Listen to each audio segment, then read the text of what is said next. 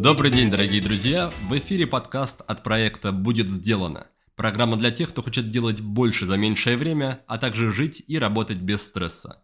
С вами я, его ведущий Никита Маклахов, и вы слушаете выпуск под номером 173.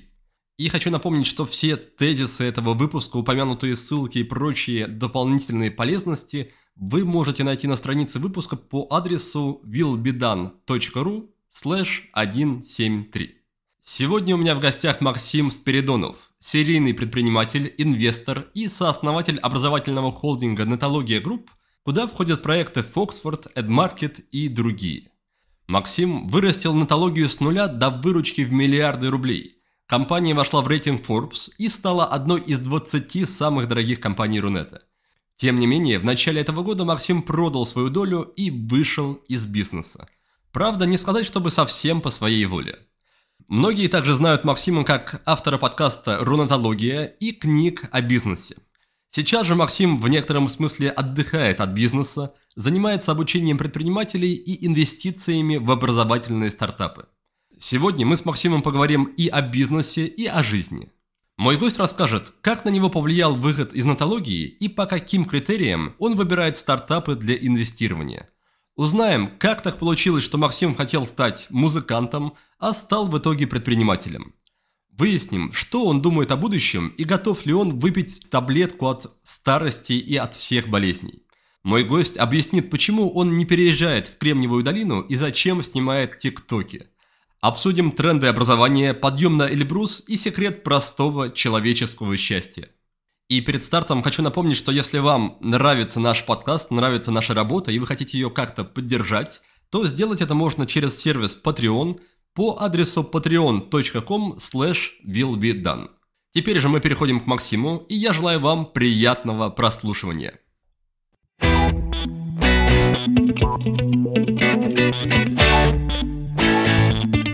Максим, добрый день, рад тебя видеть у нас в гостях, спасибо, что заглянул. Пожалуйста. Скажи, как, как твое настроение, как э, эмоции улеглись ли после Эльбруса или все еще свежие впечатления? Слушай, ну, конечно, уже свежесть не та. Спасибо, что следишь э, за происходящим в моей жизни. А, действительно, для меня подъем на Эльбрус стал таким моментом непростым, ну, как, впрочем, и для всей нашей группы. Мы шли в пятером, э, все ребята из бизнеса, все, ну или практически все неопытны в горах.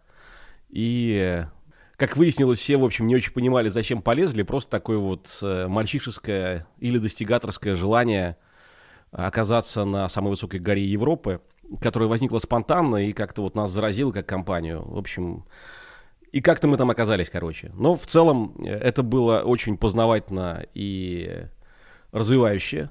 И здорово, что закончилось без э, жертв. Я, если честно, сначала не понял, в чем там было именно такое суперсложность, потому что вроде как много знакомых у меня взбиралось, но потом я прочитал, что есть, оказывается, разные маршруты, да, и вы забирались не по самому легкому, мягко говоря. А мы с Дуру пошли по самому сложному. По северному склону, подъем из базового штурмовой лагерь, в отличие от э, э, южного склона, происходит не на канатной дороге, а своими ногами. Это уже сам по себе очень неплохой подъем, который занимает часов 5-6, э, а то и 7, в зависимости от того, э, кто идет и в какую погоду. А дальше из штурмового на 3800 ты тренируешься и потом набираешь... Э, тебе нужно набрать 2 километра. А набрать 2 километра высоты при движении по леднику с угло, углом наклона в, ну, там, примерно 35-40 градусов постоянно, 13 часов подряд, это то еще упражнение опять-таки, ребята, которые ходят с, с южного склона, обычно с 3800, где тоже находится там штурмовой лагерь, поднимаются до 5100 на ратраках, на тракторах, и набирают 500 метров последние, до 5640 э, высоты Эльбруса. А мы, в общем, все на своих двоих. В общем, это в итоге получилось кумулятивно очень не, ну, такое хорошее упражнение. В общем, для многих из нас это было, наверное, самое большое, самое большое испытание на выдержку э, в жизни. Сколько раз в процессе ты думал о том, что не стоит принимать решения так спонтанно? Нисколько. Для меня это далеко не первый случай э, спонтанных решений. Я доверяю своей интуиции. То есть, скажем так, я научился доверять своей интуиции за последние э, годы. И то, как я туда пошел, то есть это было на самом деле просто в проброс в разговоре сказано, типа, а вот я иду на Эльбрус, одним из тех, кто в это все затеял, и я, я подцепился, и я не жалел, и не жалею нисколько. Более того, я очень рад тому, что у меня есть такой опыт жизни, потому что там наслоилось еще многое. То есть первое испытание э, физики, параллельно с э, большой физической нагрузкой возникает же еще и гипоксия, то есть дефицит кислорода по мере набора высоты. И интересно, как ты на это реагируешь, как твое подсознание э, с этим работает, и как э, получается тебе сознательно компенсировать его желание немедленно прекратить эти бесчеловечные эксперименты над собой. Главное, что мне осталось как послевкусие, я очень э, рад тому, что у меня была возможность вот так вот проверить себя, э, в том числе на, как сказать, так, чтобы не звучало пафосно, на товарищество, что ли. То есть э, на спуске, когда мы были уже просто в ноль э, вымучены, одного из нас э, достала такая полноценная горная болезнь, шел зигзагами, падал, бредил. Там вопрос, когда у тебя там осталось немножко э, в термосе горячего чая сладкого, вот выпить самому или отдать товарищу, потому что при горной болезни надо сладким отпаивать, откармливать. А потом самое главное, наблюдать за тем, как он ходит зигзагами или помогать, когда ты сам уже без сил абсолютно. Вот это вот были очень интересные наблюдения за собой. И я горд тем, что, в общем, у меня не было колебаний. То есть я отдал чай, оставшийся у меня, э, отпаивал товарища, а потом мы часа полтора тащили вдвоем его под руки 100-килограммового слона, блин, э, вниз, пока он не стал оклемываться, то есть когда не стало получше с кислородом, и он как бы перестал бредить. Получилось интересно. Да-да, сильная история.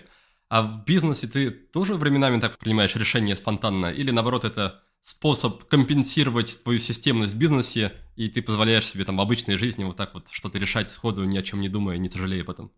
Нет, ну в бизнесе, конечно, жизнь меня научила при серьезных решениях э, делать это не так резко. То есть, э, разумеется, любое важное решение в бизнесе я поверяю мнением коллег. Первое. Второе, если есть возможность аналитикой и цифрами. Современный мир, он таков что очень важно оцифровывать все, что происходит внутри твоего бизнеса. Но при этом интуиция все равно там остается какой-то частью и порой значимой. А что насчет интенсивности и уровня эмоций от этого события, там, если сравнивать с той же, с тем же громким событием, как выход из нетологии, что, что более яркое, что, что сильнее запомнится? Ну, они очень разные. Конечно, выход э, из нетологии групп – это событие очень значимое в моей жизни, потому что 10 лет занимался компанией, вырастил ее с нуля – до сегодняшнего состояния одного из лидеров рынка и вышел не совсем по своей воле. Да, ну, то есть, как, я подписывал документы э, на опцион, разумеется, 4 года назад, когда мы входили в сделку с SEO Group, э, но как будто мы в итоге договаривались э, остаться в взаимодействии, и в какой-то момент они перекинулись. Ну, в общем, получилось для меня неожиданно, поэтому тяжело. Но это тяжесть другого характера совершенно, да, то есть когда ты э, прирастаешь, так сказать, душой к чему-то, что ты любишь э, и чем долго занимаешься, это одна история. Последствия всего этого, они не были для меня разрушительны, но они были значимы. То есть я просто, ну, как человек, который довольно опытен э, в самонаблюдении, я понимал, что э, меня это очень сильно задело, и поэтому уделил много внимания тому, чтобы адаптироваться с этой всей историей, ее понять, прожить, что, в общем, тоже мне удалось. Получается, весь образ себя нужно перестроить, да, если раньше ты себя ассоциировал как-то с этой компании и даже не думал с ней прощаться, то раз, раз и жизнь совершенно другая уже сходу.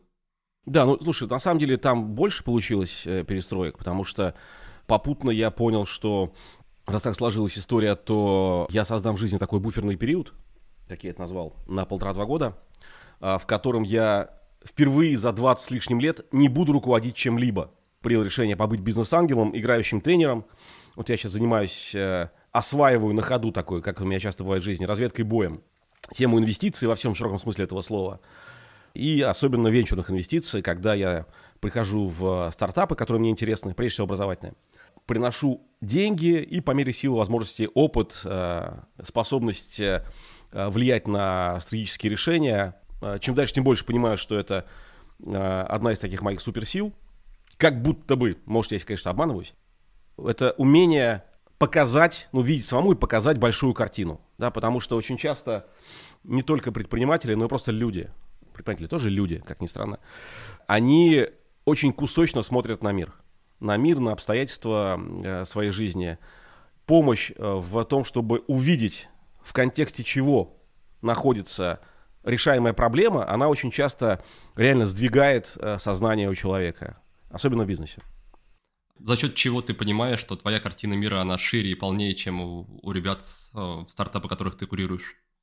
Первое, это может быть моей иллюзией. Давай так, то есть я не хочу, чтобы звучало, знаешь, типа, я точно знаю, что моя картина мира шире. Э, может, это моя иллюзия. Правда, э, жизнь показала, что эта иллюзия часто для меня хорошо используется как инструмент. И э, на базе этого инструмента я принимал очень многие решения, ну, в том числе, скажем, вот развитие онтологии групп как холдинга, и часто они были верными, раз компания хорошо росла и э, создавала успешные бренды. Поэтому, может, я ошибаюсь, но кажется, что э, у меня это есть. Откуда это возникло, вот, э, может спросить, наверное, так. Подозреваю, на самом деле, из э, неких совокупностей факторов. Первое, я вот сейчас понимаю, что я ну так, в среднем, довольно больше среднего начитан. В силу любопытства и ну, интереса к разным формам э, искусства, науки, я с раннего детства очень много читаю. Э, сейчас, пожалуй, поменьше. То есть э, в детстве я просто проглатывал книги километрами. Я... У нас было довольно много книг дома, но тем не менее я прочитал их уже там годам, не знаю, к 10-11 полное собрание Дюма, э, там попадало вообще совершенно мимо вещи, которые не следовало считать мне как ребенку, каким там, не знаю, мадам Бавари. Вот. Но все, что было дома, то я и читал. Откуда вообще возник этот интерес в детстве к чтению? Не знаю. На мой взгляд, один из самых главных драйверов э, в мире, и уж для меня точно, это любопытство. Вот я любопытен. Мне интересно, как что там вот, как работают э, человеческие отношения, как работает э, та или иная форма искусства. Да, вот в этом смысле я вот сейчас имею возможность в свой буферный период снова вернуться к той теме, которая для меня очень интересна. Я себя лет 22 идентифицировал как исключительно человека творчества. И вот вернуться к музыке, вернуться к в каком-то смысле театру, да, я, к слову сказать, решился на то, чтобы э, в ТикТоке, YouTube Shorts попробовать э, делать скетчи. Я получил красный диплом Федерального института, э, проклял актерскую профессию э, в третьем колене, потому что, ну, понял, что все-таки не очень по адресу. То есть я, я слишком много думаю для того, чтобы быть хорошим актером. Это правда. Я, я никогда не был, никогда не буду хорошим актером. Но, в принципе, то ремесло, что я получил за годы обучения в одном из лучших вузов, театральных вузов э, страны, можно использовать сейчас для того, чтобы снимать какие-нибудь дурные тиктоки, веселые скетчи на тему, которая мне интересна. Управление, лидерство, бизнес. Вот что я и начал делать. Да, да, про диалог стартапера и инвестора было забавно. Да-да-да. Это был такой самый первый такой пробный камешек. Вот сейчас мы уже сделали сценарий, да, даже, возможно, я так допускаю, что привлеку а, специальную команду, которая занимается именно этим, потому что как а, человек из, а, ну, из театра, из шоу-бизнеса, а у меня первый бизнес был как раз связан с шоу-бизнесом, было ивент-агентство много лет назад, я хорошо понимаю, как это устроить. То есть я понимаю, как построить медиапродукт такого рода. Там дальше вопрос только нам хватит таланта и креатива, сделать его реально ярким. Но ремесленнически я понимаю, как это сделать. Хорошо, давай, давай вернемся к, к картине мира. Про чтение ты говорил в детстве. Да, ну, первое, я, я довольно начитан. Продолжаю пополнять багаж. А, художественная литература, научно-популярная литература. Мне очень интересно. Это, конечно, наверное, с точки зрения фундаментальной науки несерьезно, но для именно картины мира предпринимателя очень полезно. А, тот же «Сапиенс» Харари или «История всего на свете» о развитии цивилизации, ну, даже развитии Вселенной от э, точки сингулярности и большого взрыва до э, сегодняшних дней. Или очень забавный такой по форме и даже по названию труд э, Александра Никонова, популяризатора науки российского как раз, до этого назвал иностранных авторов. Называется он «Апгрейд обезьяны» или «История одной сингулярности». Вот мне тоже очень понравилось не точные науки мне нравятся, то есть мне нравятся гуманитарные, вот мое увлечение история. И в истории я снова черпаю очень много вещей, которые на самом деле дают э, прямые э, подсказки про инструменты в управлении и лидерстве. Если разбирать истории империй, э, войн, э, ну и всего того, что революции, всего того, что наиболее ярко и э, внятно обнажает, показывает то, как работает э, общественное сознание, как работает мотивация лидеров, как работает фокус там, тех или иных товарищей. Если не ставить знаки, то это вообще ну, интересно. Там, разбирать французскую революцию, если убрать, что это было ужасающее месиво крови, это невероятно интересно. Невероятно. Значит, э, чтение постоянное, э, художественная литература для психологии, научно-популярная э, для расширения кругозора, чтение по тематикам, разумеется, то есть бизнес-литература, новости, которые я ну, анализирую и комментирую, особенно технологически, потому что ключевые новости технологий, особенно бизнес-технологий, Zoom что-нибудь новое выкатил или Apple планирует сканировать содержимое смартфонов и так далее. Это вещи, которые очень полезны для рефлексии с точки зрения развития ключевых трендов. Прогресса, бизнеса, общества. Во-первых, хорошо развивает воображение, а потом позволяет э, делать интересные выводы, в том числе для того, что тогда я должен делать как предприниматель и инвестор. Конечно, очень многое дает в расширении картины мира, попросту говоря, применение набранных академических знаний на практике, то есть постоянное какое-то прикладывание того, что я понимаю про тренды, про психологию, про лидерство, про командообразование в жизнь. Это самое главное, конечно.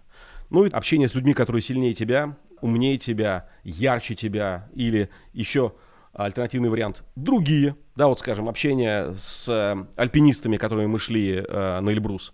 Они совершенно другие, у них другой контекст жизни. Тоже очень развивающее упражнение.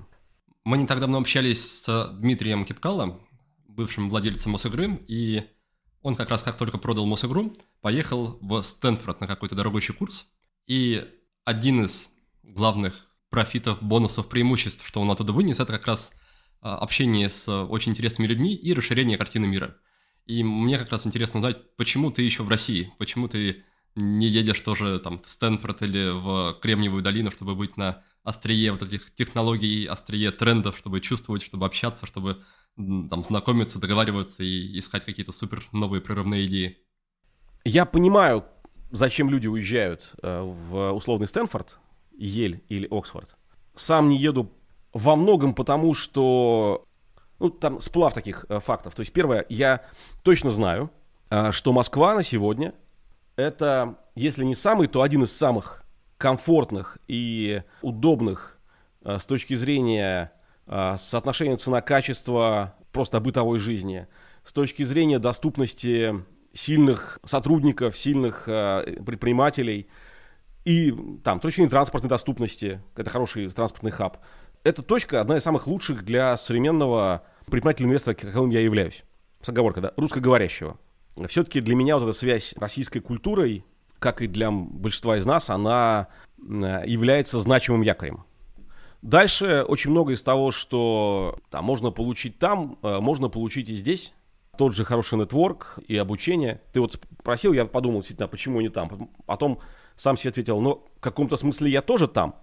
Есть Инсиат, э, бизнес-школа, одна из самых эм, известных, если не самая известная бизнес-школа в Европе. И вместе с этим одна из э, самых рейтинговых вообще в мире.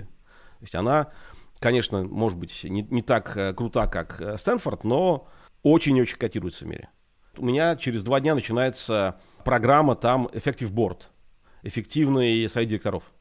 То есть я небольшими такими погружениями, но захожу туда. Там вот будет два дня полных водных э, в Москве, Потом, через какое-то время, оставшее обучение будет в Париже. Несколько дней. То есть э, я не вижу причин пока что менять основную точку нахождения по совокупности обстоятельств, профессиональным и бытовым, просто говоря. Вот, если э, быть честным, действительно, такое качество доступности развлечений, э, возможностей, различных людей, которые могут помогать семье. Мы сейчас занимаемся стройкой, специалисты по строительству. Вот это все обеспечить, условно, в Лондоне чертовски тяжело. Хотя, ну, вариант сделать еще, еще один спот за пределами России, конечно, мы рассматриваем с моей женой Юлей. А что насчет того, что российский рынок в мировом масштабе, он невероятно мало, когда мы строим стартап, то лучше ориентироваться на весь мир, а значит, в первую очередь, на западную аудиторию. Да, и дальше смотрите, рассуждаю. Это, безусловно, так. Поэтому практически все мои сегодняшние инвестиции, вот я сейчас сделал их штук 7 за последние месяцы, они за небольшим исключением одним, который меня давно уже присутствует, вот jump.bio, полезные конфеты, это российский проект. Остальные все находятся либо в Британии, либо в США. Либо метят глобальные какие-то такие вот присутствия. И ничто мне не мешает делать это отсюда. Ничто. Это первое. Второе. Эти э, проекты преимущественного образования. То есть э, я верю в специализацию во всем, ну вообще верю в фокус, да, и специализация это некая форма фокуса. А, я фокусируюсь на том, что, в чем я много лет практически разбирался, с, работая с проектами с антологией, Фоксфордом, Эдмаркетом э, и другими проектами, входящими в антологию группы. И таким образом я повышаю э, вероятность того, что я сделаю правильную ставку, потому что я понимаю предмет. То есть я не просто закажу какие-то как будто перспективные проекты. Нет, я делаю это очень осознанно с экспертной точки зрения. Потом я захожу в проекты преимущественно, глобальные проекты преимущественно с российскими сооснователями, один или двое, может быть, вот, скажем, я еще, буквально сейчас у меня на столе подписание э, британского стартапа, где два фаундера, один британец, другой россиянин, который туда переехал. И я понимаю, что здесь, э, первое, найду общий язык с этими людьми. Второе, если там есть э, российские корни, нет э, противопоказаний к получению хотя бы части российской команды, а здесь я могу стать провайдером такого рода получения, потому что ну, у меня есть определенный уже заметность на рынке, реноме, и, попросту говоря, предложение поучаствовать в том или ином проекте, там, прийти в тот или иной проект на какую-нибудь э, топ-позицию, где я инвестором, оно воспринимается моей аудиторией, моими подписчиками серьезно. И это то, что я могу принести стартапу. Ну, то есть, по совокупности факторов я не вижу причин в моменте уезжать. А ты не чувствуешь, что специализация, несмотря на всю озвученную тобой от нее пользу, она отчасти тянет вниз, потому что все-таки задает некую колею, в рамках которой ты будешь э, думать о проектах, и, наоборот, не позволяет взглянуть на образование как-то более свежо, там, сделать то, что в стартапах называется дисраптнуть рынок, да, то есть совершенно предложить что-то совершенно новое, и судя по всему, что образование будет меняться и должно меняться уже в скором времени. Как раз, может быть, вот эта более свежая, свежая волна какая-то, она бы очень не помешала в этом. Вот так же, как я вспомнил сейчас про картину мира, которую мы с тобой э, проговаривали, также и про это у меня есть отдельные э, видео на канале на YouTube. Довольно внимательно и подробно готовил компактное изложение этих смыслов. Вот э, про картину мира там, э, ну, не буду уже касаться, мы ее как будто закрыли, если дашь э, ссылку, хорошо. Про образование я ищу те проекты, которые меняют это образование, которые переизобретают образование. И в этом и есть моя специализация, в том, что на практическом опыте 10 лет работы в этой области я как будто бы понял, какие главные тренды движут это изменение и трансформацию образования. Ну и вот в видео, э, которое называется, дай бог памяти, «Пять основных черт образования будущего», я как раз рассказал, что это за тренды. И я этим руководствуюсь буквально, знаешь, как, как вот лакмусовой бумажкой. Вот э, в какой или в какие из этих трендов попадают стартапы, которые я рассматриваю. Как то индивидуализация образовательной траектории, как то сокращение каждой образовательной итерации с 45 минут или часа до буквально нескольких минут. Э, эмоциональная окрашенность образования, его серьезная такая конкуренция с а, развлечением, потому что объективно оно конкурирует, а часто об этом образователи забывают и пытаются с постной мордой, нудным голосом, а, длинными часами что-то доносить. Вот уже работает плохо для массы образования определенно. В каком-то смысле, конечно, это ограничение. Но ты знаешь, тоже жизнь учит, что в случаях избытка выбора необходимо создавать искусственные рамки ограничений. Иначе ну, у тебя просто не будет критериев, не будет на что можно опереться. Недавно как раз Артемий Лебедев закидывал мысль на обсуждение о том, что TikTok — это платформа образования будущего, и что с ней конкурировать кому-либо будет очень сложно. В каком-то смысле согласен, да. Ну, то есть это не так буквально, на мой взгляд. И я понимаю, как именно конкурировать, э, как человек, создающий образовательные продукты. Но логика в этом есть, а именно то, что TikTok это как раз про очень короткую итерацию — ТикТок это про индивидуализацию, подстраиваемую под твои интересы и твою модель поведения. Тренды там буквально подхвачены, тренды в образовании будущего. В то же время есть ощущение, что вот в этой динамике, в динамике попытки конкурировать с ТикТоками и Нетфликсами есть какое-то перекладывание ответственности, что вот люди, пожалуйста, учитесь, мы будем вас развлекать, веселить, только, только не сидите в Нетфликсе, а приходите к нам. Вроде как все равно человек должен сам сначала сформировать какое-то желание, намерение, мотивацию, дисциплину, потому что без этого, каким бы развлекательным процессом обучающий процесс не был, он все равно не пойдет. Лично я не вижу, что, например, истории как мастер-класс, да, который вроде как на передовой вот этой вот этого тренда, что предоставить и супер-супер крутых э, ведущих актеров, там, э, мировых звезд, и вроде супер качественный продакшн, но это все равно не похоже на образование, и нет ощущения, что это может сработать именно в этом ключе. Ты прав в том, что пока не найдено решение, которые позволяли бы не превращать э, вот эту вот конкуренцию с развлечением некий такой трулалай, в котором теряется уже сама образовательная сущность. Остается такая, может быть, просветительская, такая, вот, знаешь, легким налетом, такого вроде как что-то полезное, но э, глубоко не зашел. Действительно, для того, чтобы случилось э, некое образовательное действие, необходимо, чтобы сформировались новые нейронные связи. Это то, что мозг, в принципе, не любит. Он э, не любит трудиться, потому что это труд.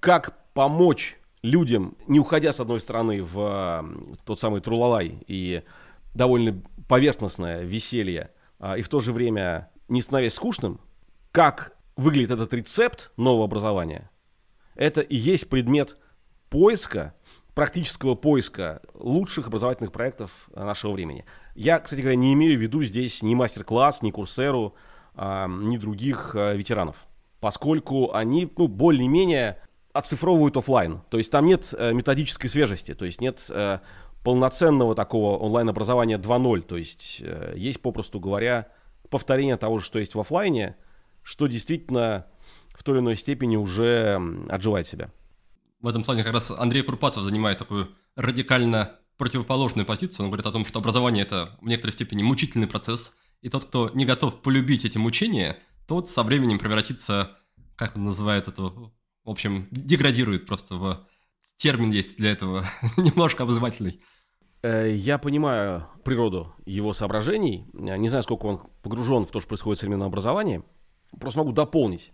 Действительно, а, мир постепенно, общество постепенно будет расслаиваться на тех, кто готов продолжать забег и биться за какие-то бенефиты, за что-то интересное в жизни, за интересные задачи, интересные рабочие места, за в итоге материальный успех а, и успех с точки зрения состоятельности в жизни, в профессии, как личность.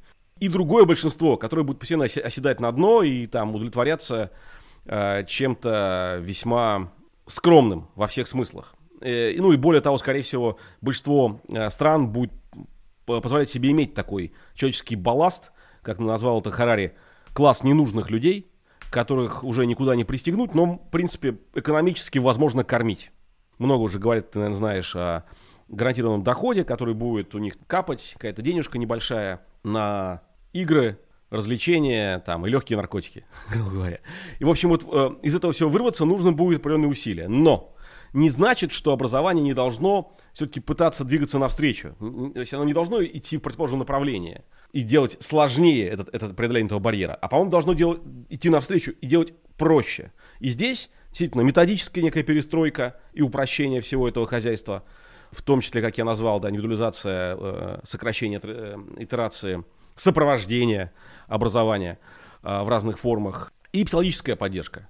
Это тоже большое поле экспериментов э, во многих образовательных проектах, которые думают о новых методиках, о том, какую роль в новом образовании должны играть тьютеры, менторы, когда и как их встраивать, как это сделать экономически э, целесообразным рентабельным и так далее. То есть здесь можно помогать методически и психологически преодолевать этот барьер боли, потому что учиться люди, конечно, не любят и вряд ли когда-нибудь полюбят. Ну что же, прогноз по трендам весьма интересный, и лично меня очень радует то, что наши обучающие программы в эти тренды очень даже попадают. Конечно, в нашем случае видеоуроки пока не похожи на тиктоки и длятся не 2 минуты, а в среднем минут 15-20, но зато по остальным критериям все довольно-таки четко. Возьмем для примера две наши программы «Спи сладко» и «Свободу от сигарет», которые стартуют в ближайший понедельник 20 сентября. Так, в Списладка за эмоциональную и вовлекающую составляющую отвечает серия видео, в которых я подробно рассказал свою историю борьбы за крепкий сон. Кроме того, в обеих программах для всех уроков мы с дизайнером подготовили очень классные красочные презентации. Индивидуальный подход мы реализовали в разнообразии форматов контента. У нас есть видео, аудио и текст, так что каждый участник сможет сам выбрать, как ему, конкретно ему, удобнее воспринимать информацию. Ну а наставничество – это вообще одна из наших главных фишек. Обе наши программы можно пройти с куратором, специально обученным человеком, который будет давать вам обратную связь, помогать и поддерживать на всем этапе от начала и до завершения программы. Еще раз отмечу, что и спи сладкой, и свобода от сигарет стартуют уже в понедельник, 20 сентября, и длятся ровно один месяц. Если у вас есть трудности с режимом дня и с режимом сна, или вы наконец-то хотите бросить курить, то, пожалуйста, приходите, буду рад вас видеть. Обещаю, что вы не только решите свою проблему, но и узнаете много нового о себе и о том, как работает ваша психика и мозг, а значит попутно расширите свою картину мира.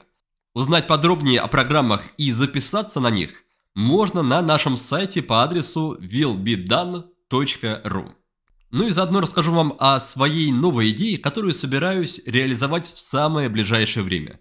Уже год в рамках нашего проекта действует книжный онлайн-клуб – которые я веду с большим удовольствием. За это время мы успели прочитать, обсудить и довольно-таки глубоко проработать 8 крутых книг жанра нон-фикшн. И вот теперь я хочу запустить подобный же книжный клуб, но уже в живом формате в Санкт-Петербурге. Так что я приглашаю вас читать книги, встречаться, обсуждать и внедрять самые полезные идеи, а потом делиться своим опытом. Так что если вам будет интересно пообщаться со мной вживую в таком формате, то дайте знать.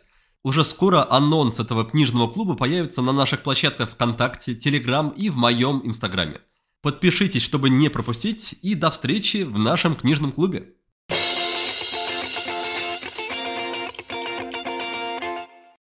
Раз уж ты упомянул Харари и его прогнозы, поделись, с каким настроем, с каким ожиданием ты сам смотришь в будущее, в то будущее, которое предсказывает, в частности, Харари.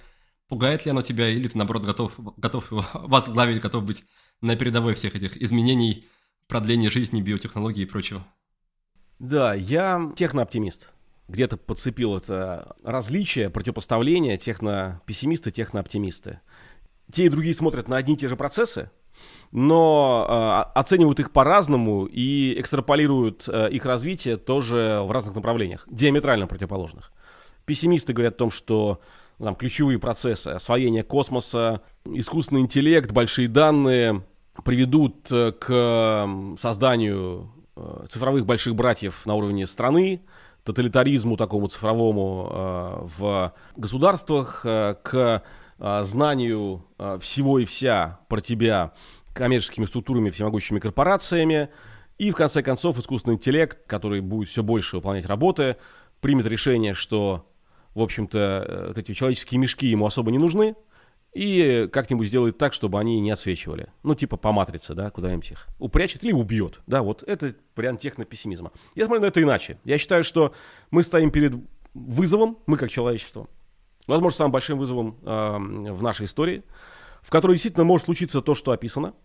Задача ученых, предпринимателей, политиков найти конструкцию вот в этом маршруте, найти движение, траекторию движения, которая позволит с одной стороны, использовать э, все то, что было найдено и придумано, промышленный космос, большие данные, искусственный интеллект, в общем, все, что названо, и в то же время не создать э, вероятность антиутопического развития событий, да, когда все это заваливается в негативные вещи с точки зрения общества, политики, бизнеса, э, ну и в итоге судьбы человечества такового. Вот мне кажется, это очень интересно. То есть я смотрю как на вызов, в котором я могу принять какое-то посильное участие вряд ли решающее, точно не решающее, но какое-то, да, вот своими а, проектами, своими идеями, своими концепциями, которые я предлагаю, так сказать, общаясь с миром через uh, мои аккаунты в соцсетях.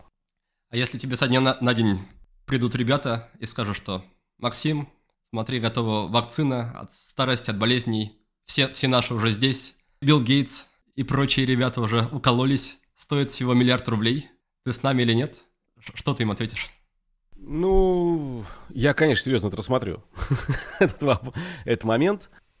Вопрос бессмертия, полноценного бессмертия, действительно вопрос философский. Может, это возраст, хотя я себя чувствую очень даже молодым человеком. Но цифры показывают, что, в принципе, это то время, когда можно какие-то выводы начинать делать на базе прожитых десятилетий. Так вот, я не уверен, что бессмертие в чистом виде э, есть благо. Как ни странно. Хотя, ну, как человеческое существо, разумеется, я хотел бы жить вечно. Но я бы подумал. То есть ты не ощущаешь, что более двух десятков лет непрерывной работы, работы по 60-80 часов сказались на твоем здоровье? Ну, сказались, конечно.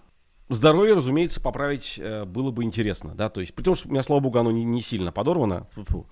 вот, но какие-то результаты, э, разумеется, всего этого есть, вот этих вот некоторых переработок и овердрайва. То есть разделим.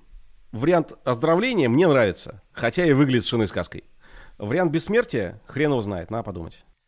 Стал больше отдыхать? Ты чувствуешь, что больше отдыхаешь, а как-то по-другому иначе проводишь время по сравнению с тем, что было во время работы в натологии и до этого? Или пока что испы- испытываешь такие синдром отмены и фантомные боли, что вроде как можно отдохнуть, но все равно как-то полуосознанно загружаешь себя делами и новыми проектами? Ты э, правильно сказал, это довольно частый случай. Я знаю, что это не единственный, что по первости, когда ты резко меняешь сферу деятельности, у тебя вот этот синдром отмены, э, он присутствует в полный рост. Ясно, что первые месяцы нужно было как-то там адаптироваться, там были причины для того, чтобы разобраться с новой ролью инвестора, там разложить по портфелям какие-то э, инвестиции. Но я продолжал и продолжал. И я вот поймал себя на том, что через несколько месяцев, почти через полгода, в июле, ну, то есть месяц назад, то есть я не просто отдыхаю, мы еще поехали в Грецию, мы сняли хорошую виллу, то есть все условия созданы, а я продолжаю работать. Причем в этом нет необходимости, можно отложить. А я продолжаю наполнять каждый день какими-то встречами, разговорами, и как будто бы это все осмысленно, но в то же время это всего лишь мое решение. И, в общем, вот заставило, прошу подумать, тогда мне помогла история с Эльбрусом, ну то, что там точно перезагружаешься. Это не море, там как бы ты весь здесь, ты весь в моменте, в моменте преодоления. Вряд ли, конечно, я вылечился от трудоголизма, которым я отчасти, надеюсь, что отчасти, конечно, страдаю. По крайней мере, задумался. Физически из этой истории выскочить плюс-минус легко, а ментально, психологически гораздо труднее обычно бывает. Ментальная инерция всегда э, больше, как ты наверняка знаешь. Трудоголизм – это тоже зависимость, как и алкоголизм и наркомания. Да, и по классике, как раз алкоголики и наркоманы у меня есть друг, который занимается реабилитацией таких товарищей, сам с, с опытом такого рода уже очень давно он э, э, завязал, но до сих пор, да, даже будучи тренером в этом смысле, он ходит на группу анонимных алкоголиков и говорит, я алкоголик, да, потому что инерция настолько велика, что если себе об этом не напоминать, то есть, есть опасность сорваться. Ты работал в период выхода из нотологии с э, коучами, с терапевтами. Это была такая эпизодическая ситуативная история или она регулярная, давно уже такая в рамках твоего стратегического развития поддерживается? Последние где-то 15 лет я все больше вот погружаюсь, начиная с каких-нибудь тренингов, в том числе довольно специфических личностного роста, там, по программам вокруг LifeSpring, если что-то тебе это говорит. То есть э, довольно жестковатых местами. Но позволяющим взглянуть э, на себя и мир вокруг э, новым взглядом. Вот дальше я шел каким-то экспериментом по спокойнее, э, сдержаннее. И довольно скоро, лет, наверное, уже 12 назад, э, начав эти эксперименты с разбора, так сказать, с ментальным э, своим здоровьем и подсознанием, пришел к тому, что регулярно использую работу с людьми, как вот недавно предложили название, мне оно понравилось, людьми помогающих профессий. Это психоаналитики, психологи, коучи, в общем, ну, те люди, которые помогают тебе в диалоге о том, что у меня вообще в голове происходит, что у меня в жизни происходит, что у меня происходило, какие из этого выводы можно сделать. И мне кажется, это очень полезное упражнение. У меня за спиной в итоге, наверное, ну, уже несколько сотен, а может быть несколько тысяч совокупных часов вот такого рода упражнений. Ты чуть раньше упомянул о том, что очень много живешь у себя в голове, слишком много для того, чтобы быть актером. Ты ощущаешь, что терапия и коучинг помогают тебе понемножку перемещаться из головы в там, область тела и эмоций? Да, определенно, определенно. И, кстати говоря, это мне и позволило, например, вот э, записать этот э, скетч первый в моей жизни для ТикТока слэш э, Ютьюба. Вот, совершенную дурь. Я, уйдя из театра, уйдя из театра института, я зарекся, да, то есть я не актер, я поставил на себе определенный э, штамп. А тут э, подумал, почему нет? Ну, как бы, почему, зачем я себе такие ограничения оставлю, почему не попробовать, почему не, не попридуриваться, в конце концов, э, даже забыв о том, что меня этому пять лет учили, в конце концов. И даже дали красный диплом в итоге, почему-то, да, то есть у меня был там дипломный спектакль, госэкзамен по сценической речи, и все это, ну, как почему-то меня оценивали хорошо, значит, какой-то есть инструментарий, наверное. А дальше это, ну, барьеры в голове, почему я должен ими а, руководствоваться. Тут как раз, ребята, слушатели, мы собирали перед беседой с тобой вопросы, спрашивали, интересовались, как выглядел этот переход из актера, музыканта в предпринимателя, насколько он легко тебе давался? Он был очень просто незаметным. То есть, э, здесь я снова адресую к YouTube. Недавно я записывал э, видео э, с рассказом о том, как я стал предпринимателем. Кстати говоря, то даже имплементировали песни, которые я писал в те времена. До 20-22 я прежде всего себя считал композитором и музыкантом. Потом попытался быть актером параллельно, вот, э, и не получилось. В этом видео рассказ. Но вкратце, спойлер небольшой, это э, выглядит из точки А первой в последнюю нелогично, а если посмотреть всю цепочку, то вполне себе. Потому что у меня первый бизнес, с, спонтанно случившийся, был ивент-агентством, которое занималось организацией мероприятий. То есть это ну, довольно близко.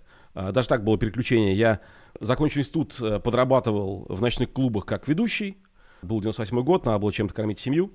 Кризис, в общем, все дела. И, ну так, немножко соприкоснулся с шоу-бизнесом чистой воды. Потом появились приятели, которые сказали, давай будем делать мероприятия в этих клубах. Мы стали делать мероприятия. И дальше постепенно получилось так, что я возглавил эту компанию. Из интереса к интернету, который тогда, в начале 2000-х, э, начал активно расти в России, я сделал сайт компании главным каналом продаж. То есть я, по сути дела, получил практически опыт продукт-менеджера и диджитал-маркетолога, не зная таких названий. Вот. А потом просто я получил, что я отцепил офлайн компоненту а, и опыт продукта и маркетолога помогал делать следующие проекты в digital. Да, в ретроспективе все, все часто кажется логичным, последовательным, понятным, как будто так все и должно было быть. Ну, так могло быть, да, вот, и получилось, как получилось. Хотя там есть, конечно, о чем пожалеть. Я, э, если вернуться к ретроспективе, в последнее время перестал. Раньше задал вопрос все время, вот как бы, сколько времени я потерял. Меня очень это беспокоило, в том числе за счет того, что немножко, наверное, расту над собой а, личностно понял, что вопрос бессмысленный. Но какое-то количество времени, конечно, я потерял, потому что я очень многое, многому очень учился на своих ошибках, причем многократно проходя эти ошибки. А можно было сделать это иначе. Я слышал, как раз читал в своих статьях, что подкаст для тебя послужил такой школой, да, ускоренного обучения интенсивного.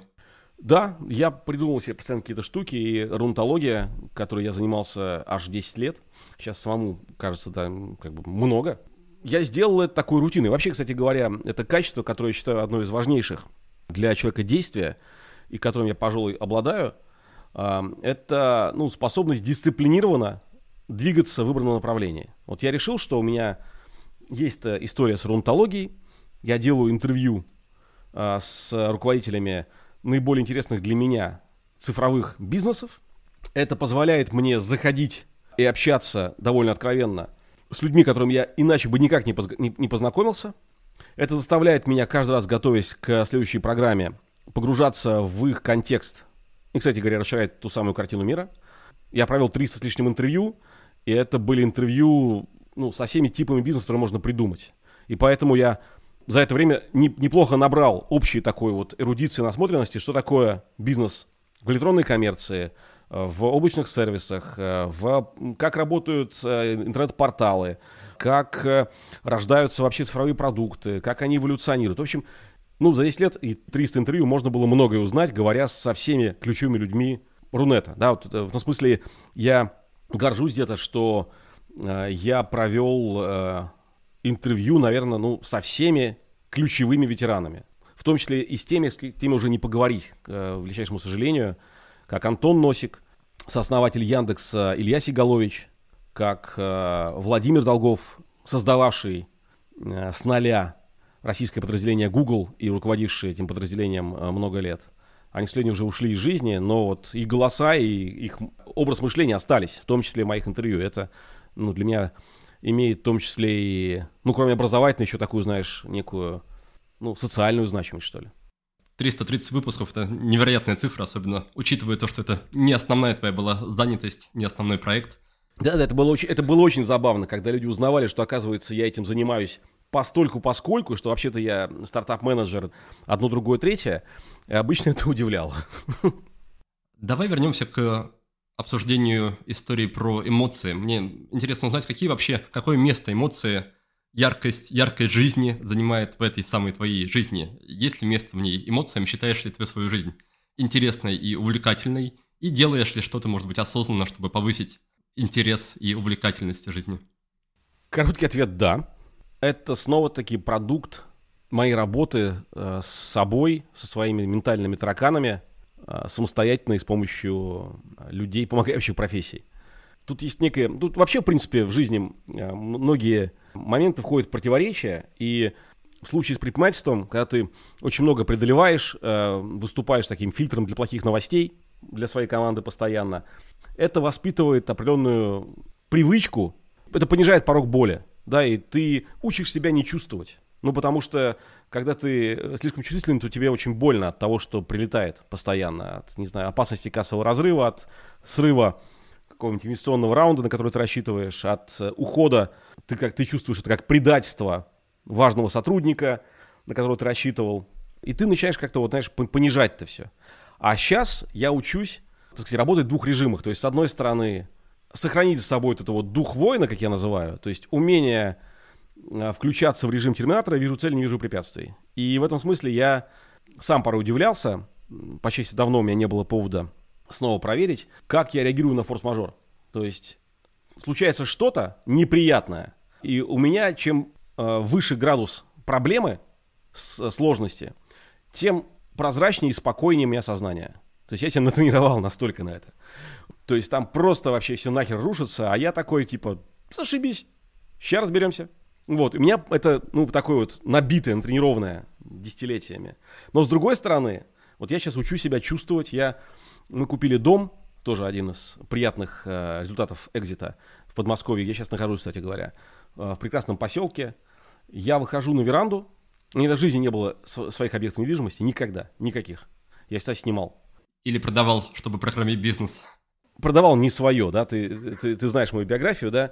У меня никогда не было своей квартиры, но э, э, у Юли, моей жены, была однокомнатная квартира на окраине Москвы, которую мы не жили, потому что она была, ну, прям совсем такая и убитая, и маленькая, и черт где находящаяся э, на неизвестно где. Но она помогла, когда мы действительно на какой-то момент оказались в сложной ситуации несколько лет назад. Мы ее продали для того, чтобы помочь бизнесу. Сейчас я выхожу на веранду этого дома, который у меня э, впервые в жизни, собственно, объект недвижимости, и я каждое утро фактически, вот э, выходя там с чашкой кофе, я смотрю вокруг, где-то даже, знаешь, специально наполняю себя благодарностью за то, что вот ни хрена себе как круто. Вот как, как здесь хорошо, как здорово, что у меня это есть. Не знаю, кого благодарить, проведение э, Бога, себя в том числе, за то, что это случилось. И это для меня упражнение, оно такое очень важное. Ну и, и ему подобное, да, то есть я помогаю себе чувствовать, потому что э, это тоже очень важная составляющая, которая создает контекст, позитивный контекст для продолжения жизни, в том числе созидательной жизни. То есть нахрен кому нужно будет мое достигаторство, включая меня, и прежде всего мне оно будет не нужно, если я не буду чувствовать себя счастливым э, вот в том, что я делаю я вот, ну, сейчас этим занимаюсь тем, чтобы восстановить объем счастья, прибрать объем накопленного стресса, такие дела. Мне в этом плане было как раз, ну, на самом деле, грустно читать твои ответы в интервью на вопрос о том, что ты чувствовал, когда к тебе приходили смс с информацией о поступлении деньги, денег за, за продажу бизнесов, и ты отвечал, что да ничего не чувствовал, я был в запаре, куча мыслей в голове крутилась, я был занят, не до этого было. И сразу думаешь, блин, а, а для чего тогда, если даже кайфа нет от, от этих смс? Для чего столько сил тратить?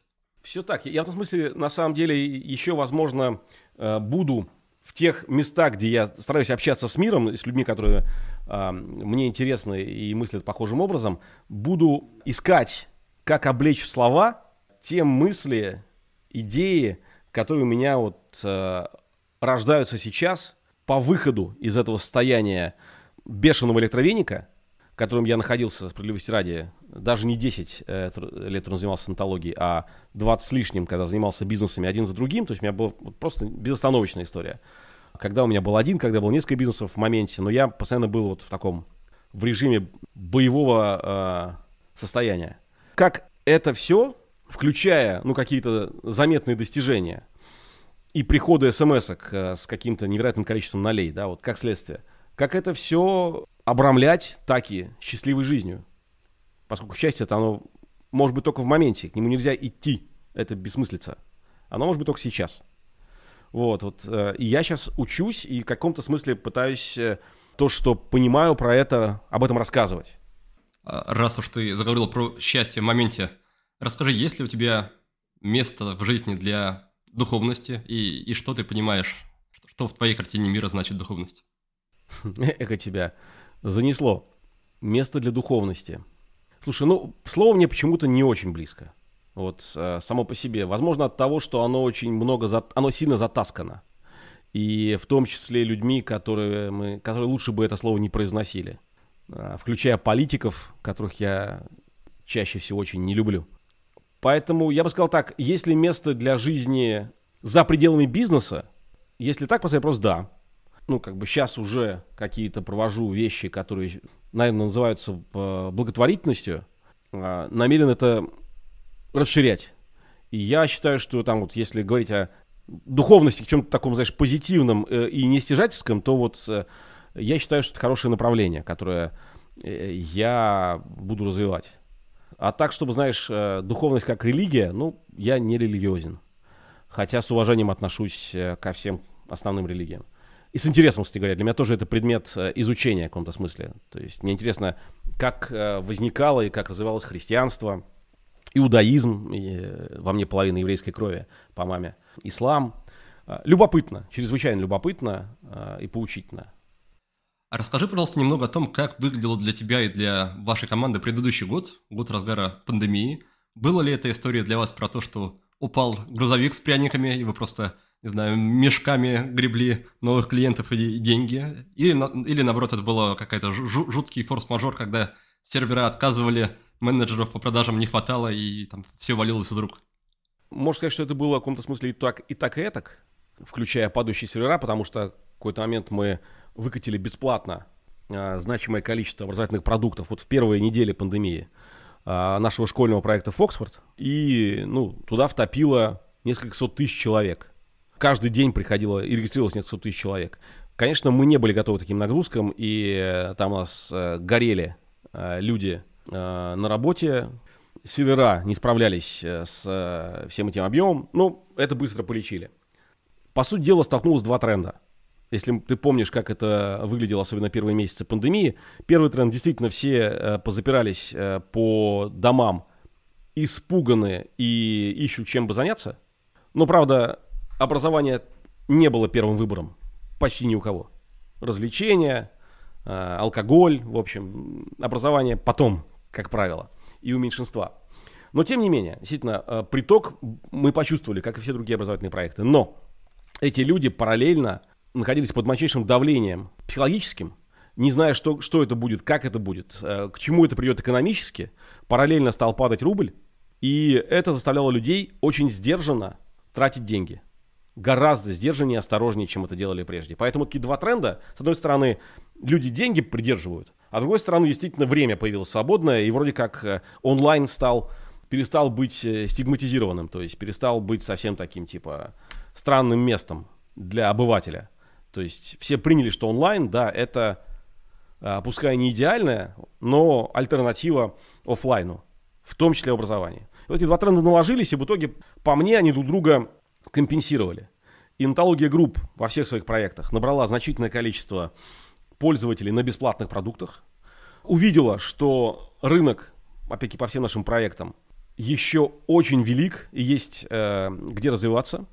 Я принял решение очень мощных, агрессивных инвестиций э, в R&D, в продукт, в занятие доли рынка, в маркетинг, в команду. У меня выходило э, в отдельные моменты там, по несколько десятков человек в неделю новых. То есть в итоге компания разрослась там до тысячи плюс человек только штатных, а там еще внештатных было несколько тысяч, которые просто, ну там, учителя, всякие тьютеры, их нет смысла держать постоянно. Но при этом они фактически являются частью, частями команды, потому что работают, э, пускай не полную занятость, но значимое количество времени у нас. То на то и вышло, по мне. То есть мы много получили внимания, э, но денег заработали плюс-минус так же, как планировали. То есть мы удвоились, как предыдущие годы, по выручке, и заложили хороший, кстати говоря, фундамент для того, чтобы расти следующие годы, потому что мы набрали много очень пользователей на бесплатных продуктах, а это лиды, которые можно потом прогревать и приводить к оплате, что сейчас, наверное, и происходит, я полагаю, в этих проектах. Ну, заложились э, внутри запасом прочности на дальнейшее масштабирование. И, как я понимаю, вот эти большие вложения в развитие привели к тому, что прибыль за тот год была не очень большой, и из этой прибыли, уже исходя из нее, считалась твоя доля, когда ты выходил из проекта. И мне вот хочется разобраться, как это работает. Это заранее прописывается вот на этапе подписания договора, как именно будет считаться дальше твоя доля при выходе, да? Если вкратце, когда мы заключили договор с CV Group, то есть когда CV Group 4, ну уже 5 лет назад, получается, с этого момента, заходил в Нетологию Групп, он хотел купить всю компанию. А, я отказался продавать свою долю, а я был главным акционером. Но продали а, один из моих партнеров миноритарных, и продали, главное, что инвестиционные фонды, которые до этого у нас входили, венчурные, полностью вышли. Вот. И таким образом, совокупно у них получился довольно большой пакет. Не, не контрольный, но довольно большой. Со мной в итоге они договорились, они очень как бы так э, были настойчивы. Ну и на сделку меня выталкивали активно фонды, которые хотели экзита. Договорились о том, что если я не продам все, то я дам им опцион. То есть дам им возможность через 4 года оценить компанию по определенным правилам и э, э, все-таки довыкупиться целиком, что и случилось вот э, в феврале этого года. Вот. А формула, по которой это будет происходить, это ну, всегда продукт договоренности. Нет никаких универсальных формул, формул по оценке бизнеса. Не существует.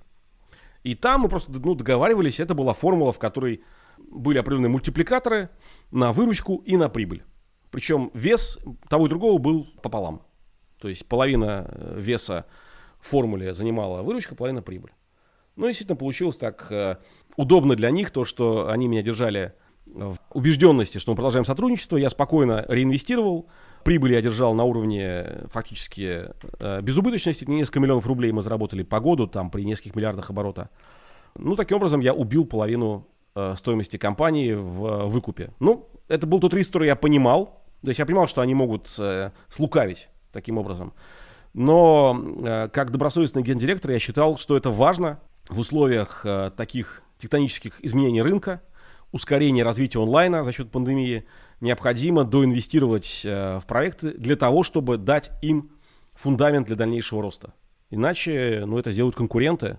Собственно, они тоже это делали, разумеется, да, но э, если бы я не инвестировал в антологию Foxford, AdMarket, э, там, не знаю, Digital Долину, которые внутри антологии групп как холдинга были, то я бы изначально создал гораздо менее выгодные условия для конкуренции проектам, которым э, я приложил руку. И при этом это далеко не первый раз в твоей жизни и бизнес-истории, когда инвесторы ведут себя, ну, мягко говоря, жестко так, или даже жестоко. Это не подрывает твою, не знаю, веру в людей, веру в такие отношения, что, в принципе, стоит подпускать кого-то к своей компании? Да нет, конечно, слушай, но еще раз, у меня их CV групп нет никаких претензий. Ну, то есть эмоционально, конечно, я ими был очень недоволен, до сих пор некоторая такая человеческая ну, не обида даже уже, а так такой, так сказать, привкус, конечно, остается. Но они действовали строго в рамках договоренностей. Я имел возможность начать отжимать прибыль за год до этого. Я этого не сделал. Я, я пытался с ними договориться о том, что там, мы перестроим формулу, они отказались. Я этого не сделал сознательно. То есть я, я выбирал либо интересы компании, долгосрочные интересы проектов Нетологии Групп, либо мои, э, либо там, мои лишние какие-то дополнительные деньги. Большие дополнительные деньги, но э, а, все-таки только мои. И я сознательно ну, взял риск, что я могу недополучить, и недополучил. Кроме всего, знаешь, вот побочным эффектом этого всего являлось то, что я показал пример поведения своим бизнес-лидерам, который, надеюсь, э, ну, как бы для них был очень позитивным. То есть э, я на словах всегда подчеркивал важность общего дела и ставил это выше, чем э, личные интересы каждого из нас. Но я это показал. То есть они видели, что я имею риски недополучить, ну так, назовем вещи своими именами, миллионы долларов, миллионы долларов, и я иду на эти риски. Потом они видели, что я этого не получил, ну, как бы, и надеюсь, что э, в своем поведении тоже будут э, руководствоваться пользой дела, потому что лучшее воспитание – это личный пример. А каково себя сейчас ощущать по, по другую сторону баррикад, уже в роли инвестора? Как ты сейчас стараешься выстраивать отношения с теми проектами и с теми фаундерами, куда ты входишь? Я стараюсь быть дружелюбным, деликатным по мере возможности. При этом, ну, подчеркиваю, что у нас бизнес-отношения, да, то есть я не прихожу их нянчить. Я смотрю, где я верю в проект, где я верю в команду. Совсем хорошо, если в перспективах бизнеса есть интересные перспективы поработать с любопытным продуктом и сильными людьми. Это для меня тоже очень важный фактор, поскольку попутно с э, возможным заработком я еще и получаю такое развитие профессиональное. Вспомнил тоже стартап, который я захожу, там один из фаундеров, очень забавно было, мы недавно общались, они приезжал из Лондона поговорить, парень, который очень глубоко в теме э, HR и образования, и оказалось, что он писал первые установочные документы концепции TalentTech для Севергрупп. И фактически его руками строилась э, та стратегия, которую потом они и до сих пор пытаются реализовывать. То есть парень весьма себе толковый и опытный. Мне таким интересно, да, кроме того, что на этом еще можно заработать. А если посмотреть на на, на список, состоящий, например, из команды основателя продукта, там, может быть, наличие или отсутствие выручки, как бы ты это отсортировал, расставил в порядке убывания важности, когда ты сам оцениваешь проект? Я тебе скажу, мой фреймворк, как именно я оцениваю. То есть в нем будут присутствовать те слова, которые ты назвал, но, э, наверное, не в таком порядке, даже близко, и не все. Это, кстати говоря, очень тоже помогает картине мира а, в экспериментах эм, инвестиционных и подтаскивая свой бизнес-опыт, я пришел к следующей системе оценки проекта. Первое. Сперва я смотрю предсказуемо, есть ли пространство возможностей. Есть ли рынок под тем, что мне предлагают. Есть ли что-то, что в идеале имеет большой объем, чтобы там можно было выстроить реально большую компанию. Ну, то есть сейчас я стараюсь целиться в то, что хотя бы будет иметь оценку в сотни миллионов долларов, а лучше миллиарды. В перспективе, да, опять-таки, в моменте все это маленькие стартапа стоимостью в там, несколько миллионов долларов. Вот, если рынок большой, желательно растущий, желательно проходящий какую-то трансформацию. Обычно это цифровая трансформация. Потому что это все пространство возможностей для хорошего предпринимателя. Дальше я смотрю, если там первый пункт, галочка поставлена. Дальше смотрю, команда. Если у нее в, на уровне фаундеров или в худшем случае первой линейки объективная экспертиза построить что-то конкурентоспособное, а, в этом рынке. И почему э, они так считают? Что позволяет э, в этом быть максимально уверенным? Хорошо, если это реальный опыт в подобных проектах. Например, там он работал в найме э, на уровне какого-нибудь директора по маркетингу или там директора почему-нибудь еще в проекте аналогичном или в аналогичном рынке, понял, как это бывает, понял ошибки, понял возможности и вот стал фаундером. Это хорошие сигналы, хорошие предпосылки. Так вот, есть ли экспертиза? И э, дальше смотрю на этих людей, что там у них с э, бизнесом и предпринимательством. Есть ли у них понимание вообще, как работает бизнес, потому что одно дело уметь сделать продукт, другое дело понимать, что бизнес это совокупность. Продукт, маркетинг, стратегия, люди, финансы, инвестиции э, и так далее. Вот они все это понимают или не понимают? В идеале это человек, который уже проходил какие-то циклы, уже поднимал инвестиции. Э, я сам как предприниматель знаю, что это приносит. И э, это еще один чек.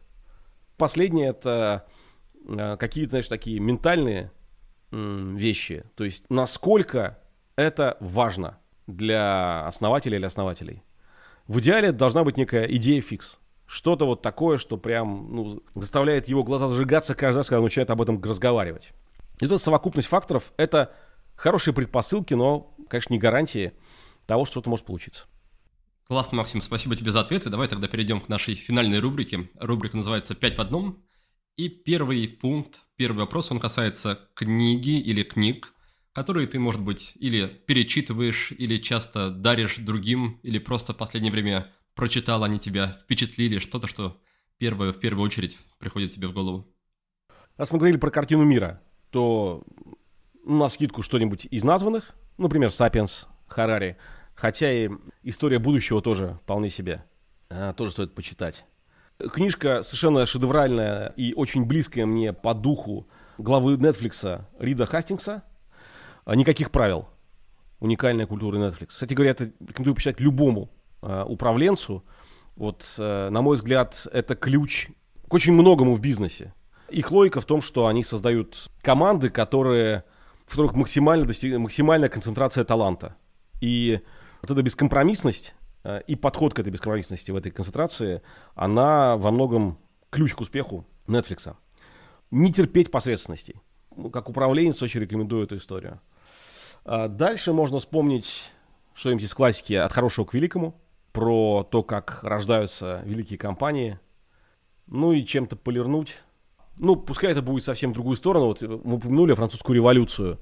Для меня это один из любимых периодов, ну как любимых, наиболее интересных для меня, поскольку это очень мощная трансформация, которая рождает э, очень много возможностей для рефлексии за поведением людей, государств, лидеров и так далее.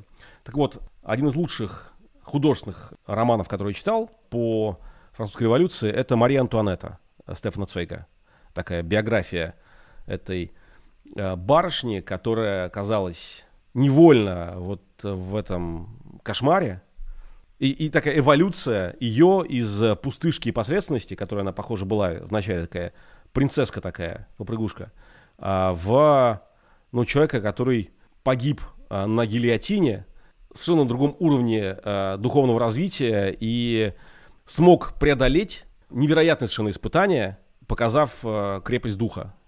Удивительную, да, для, для девочки-пустышки-попрыгушки, которая по, по легенде, когда ей сказали, что демонстранты у дворца требуют э, хлеба, говорят, что у них нет хлеба. Она говорит, ну пусть они едят пирожные тогда, если нет хлеба. Вот.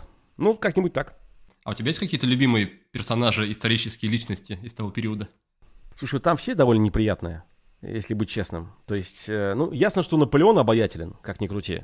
Он э, был совершенно невероятным человеком, и опять-таки лидером невероятным во всех смыслах.